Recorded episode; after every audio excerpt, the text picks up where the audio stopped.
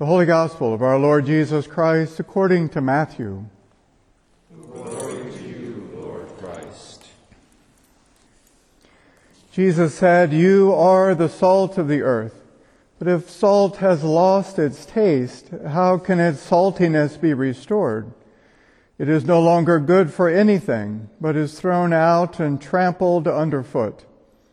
You are the light of the world. A city built on a hill cannot be hid. No one, after lighting a lamp, puts it under the bushel basket, but on the lampstand, and it gives light to all in the house. In the same way, let your light shine before others, so that they may see your good works and give glory to your Father in heaven. Do not think that I have come to abolish the law or the prophets. I have come not to abolish, but to fulfill. For truly I tell you, until heaven and earth pass away, not one letter, not one stroke of a letter will pass from the law until all is accomplished. Therefore, whoever breaks one of the least of these commandments and teaches others to do the same will be called least in the kingdom of heaven. But whoever does them and teaches them will be called great in the kingdom of heaven. For I tell you, unless your righteousness exceeds that of the scribes and Pharisees, you will never enter the kingdom of heaven. The Gospel of the Lord. Praise to you, Lord Christ. In the name of God, who is Father, Son, and Holy Spirit. Amen. A group of climbers is ascending K2, the second tallest mountain in the world. The peak is 28,000 feet. One night in camp, they are besieged by a storm and in danger of being buried in snow are forced to turn back. During the perilous descent, one of the climbers trips, loses his lighting, becomes separated from the group and begins to blindly stumble and then clumsily rappel down the mountainside alone in the cold and dark. At one edge, after anchoring himself, he descends and slowly releases all of his rope. It is not long enough. He comes to the end and still cannot see or feel the ground. He is too exhausted and cold to ascend. Hanging in the blinding, raging storm, he cries out for help, but no one can hear or see him. He calms himself and prays for guidance. A quiet yet firm inner voice comes immediately unhook yourself from your harness and let go of the rope. Too frightened to trust such guidance, he continues to hold on. The next day, a search crew found him frozen to death, dangling in the air three feet above a level rock ledge. The readings for this fifth Sunday after the Epiphany take us to the end of our proverbial ropes, where if we take the text seriously, we must either let go or continue to hold on. These words address our deepest yearnings and common fears and point the way toward fulfillment and peace. We have just heard in these texts a description of what it means to be and live as a human. They tell us that we must attend to relationships in the world. But before we can do that, we first must go inside ourselves. Here is the unveiling of an unseen reality told with a startling honesty. But we are also warned to beware of the all too real dangers of illusion and deception. These words, which challenge the status quo of our common life, come not by the forced imposition of laws or guilt or manipulation, but spring from an understanding of our true nature, Only when we first remember who we are can we then begin to set the world aright. Epiphany proclaims that the light that is the Christ has come and is glorying out into the world. All that seeks and lives in darkness is sent fleeing by the beams of this light. Before we consider what this inner journey is about, let us note the imperatives in the text because they are about what is fleeing in the light of Christ. In Isaiah, loose the bonds of injustice, undo the thongs of the yoke, let the oppressed go free, break every yoke, share your bread and house and clothes. In 1 Corinthians from St. Paul, speak wisdom, seek to understand.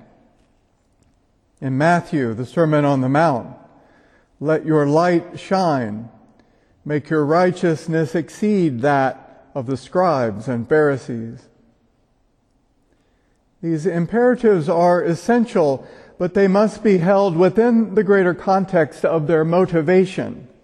Why are we being commanded to do these things? Where is this action coming from? We are formed in a culture that puts doing before being.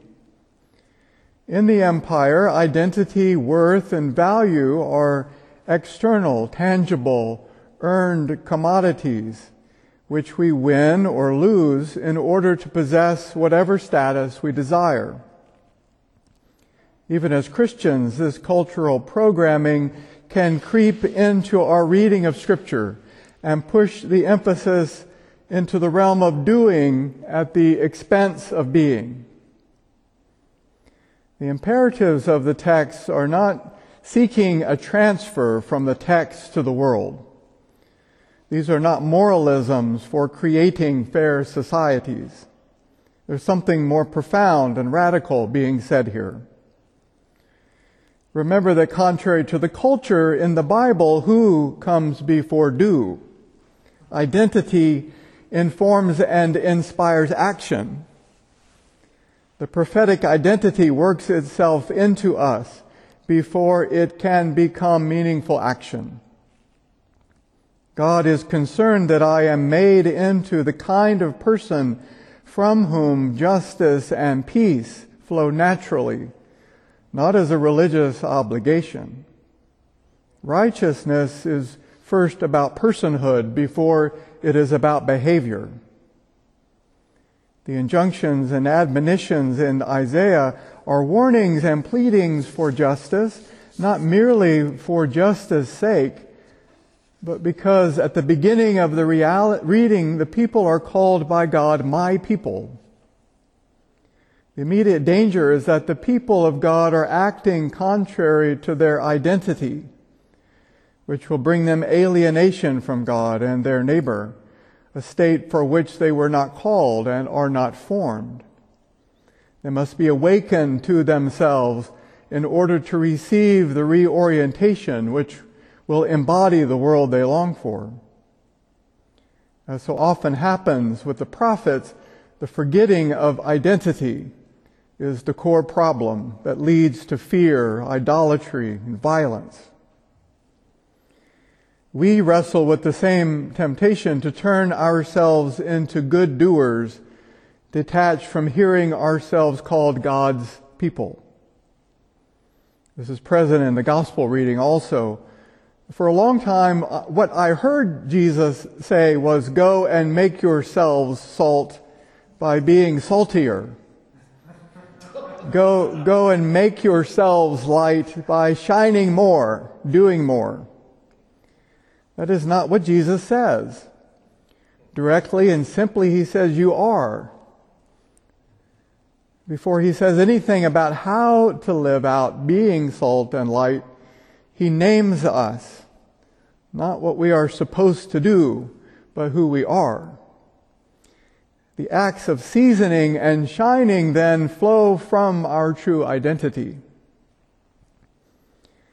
Back at the end of the rope with the mountain climber, He is a metaphor of our discovery of ourselves as exposed and vulnerable between the illusion of our adequate self-sufficiency and the risk of trusting what we cannot see.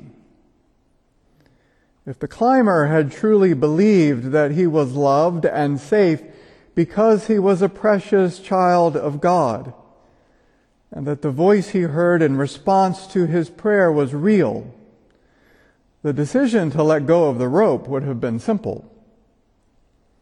The crisis was not about the validity of the inner voice. It was about who he was, whether he was made for fear or faith. Would he cling to the identity he could, he could perceive, even though it would lead to his death? Or would he let go and be caught by the unknown, bigger than his perception, the arms of God?